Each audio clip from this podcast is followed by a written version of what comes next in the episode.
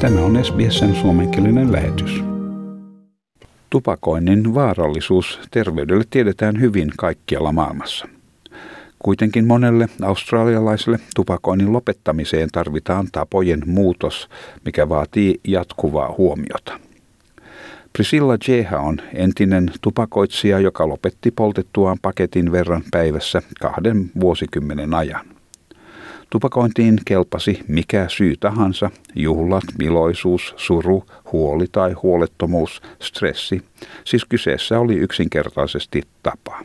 When you're celebrating, so it's when you're stressed, when you're happy, when you know you're relaxed, um, you know, so it's it's just a habit and mentally your mind tells you that it belongs in so many situations where it, you know, it, it is neither helpful nor gets you, you know, the outcome that you're, you're seeking from it. Olosuhteista syntyvät tekijät näyttelevät suurta osaa päätettäessä lähteä tupakkalakkoon. Kaksi vuotta jatkunut eristäytyminen ja ajoittaiset sulkutilat COVID-19-pandemian johdosta ovat saaneet monet turvautumaan savukkeisiin tapana hallita stressin tunnetta. Kuluneen vuoden aikana lähes puolet australialaisista on kokenut vaikeuksia yrittäessään hallita stressaantumistaan ja monet turvautuvat vaarallisiin vastatoimiin, mukaan lukien 14 prosenttia väestöstä, jotka ovat aloittaneet tupakoinnin tai hankkineet sähkötupakan. Ruth Limkin on Banyans Healthcare Groupin toimitusjohtaja. Hän pitää hyvin mielenkiintoisena asiana, että kuten useita muita aineita, savukkeita pidetään stressin lieventäjinä. Aluksi näin on, mutta hyvin pian tupakka suorastaan kaappaa kehon ja aivojen kyvyn hallita stressiä. Nyt kun alamme päästä pandemian aiheuttamasta paineesta, stressin tunne on entistä voimakkaampi ja on aika myöntää, että emme selviä kovin hyvin. I think one of the things that's really interesting is that um, like a lot of substances, cigarettes are often seen as a stress relief.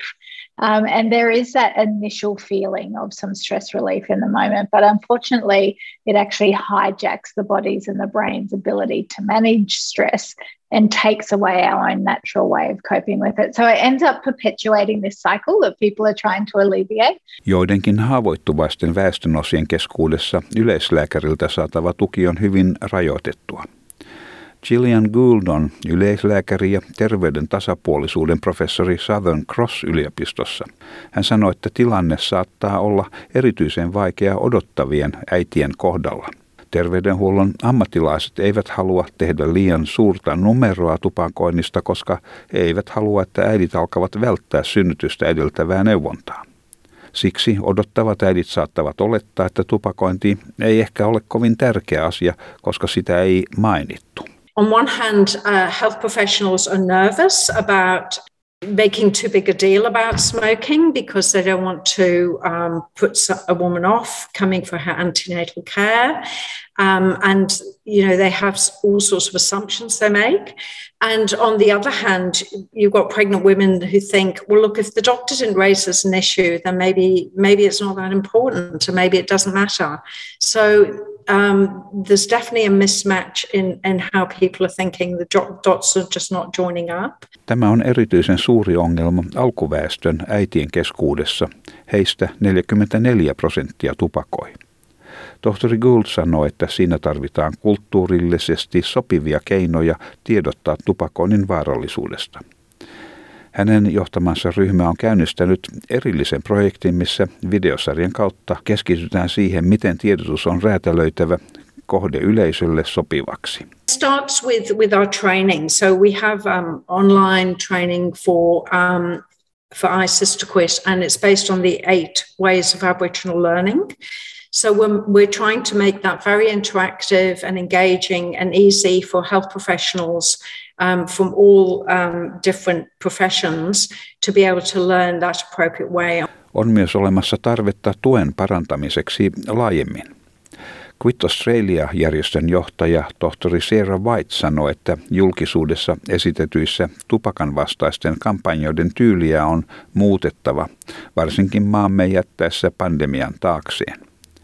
Hän kertoo, että jokaisen kampanjan jälkeen yhteydenotot Quitlineen ja käynnit tupakoinnin lopettamista tukevilla verkkosivuilla kasvaa, joten kampanjat todella toimivat.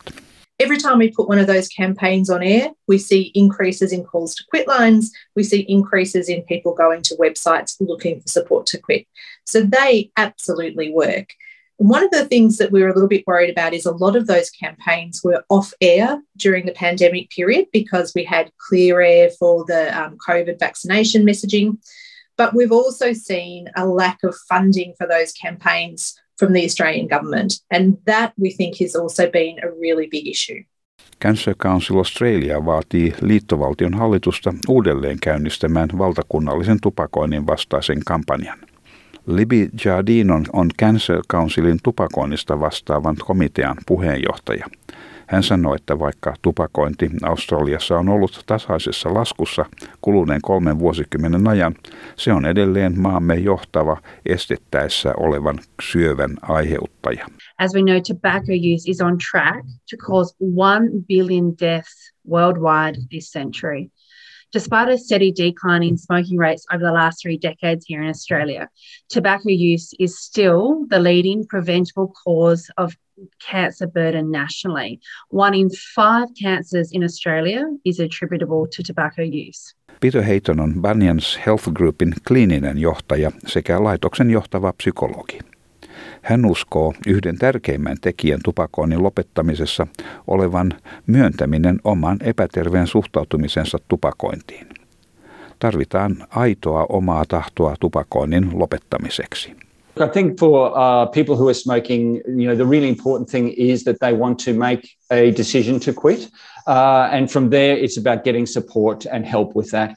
It's not as easy as just saying, I'm going to stop for most people, uh, and then that's it. Um, and so it's about going to our doctors, you know, getting online. Our support mechanisms around quit smoking are really solid in Australia, but they're not worth anything if somebody doesn't actually lean into them.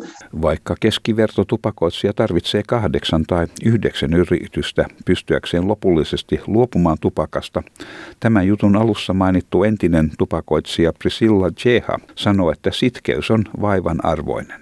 Se on yksi koko elämän vaikeimmista asioista ja siinä tarvitaan strategiaa ja saatavilla on runsaasti tukipalveluja. It is one of the hardest things you will ever do in your life. And make no mistake, it's not easy, you know, and, and going about it, you need to be strategic. I was such a heavy smoker and I didn't really believe that I could ever break free from it. And you just you know you just have to do break it down to one day at a time a one hour at a time at the start and then just one foot in front of the other and if you stumble and you know fall give it another go but there's a lot of help to assist you in your quitting journey and i think access all of it Tämä jutun toimitti SBS-uutisten Brooke Young. Tykkää, jaa ja ota kantaa. Seuraa SBSn suomenkielistä ohjelmaa Facebookissa.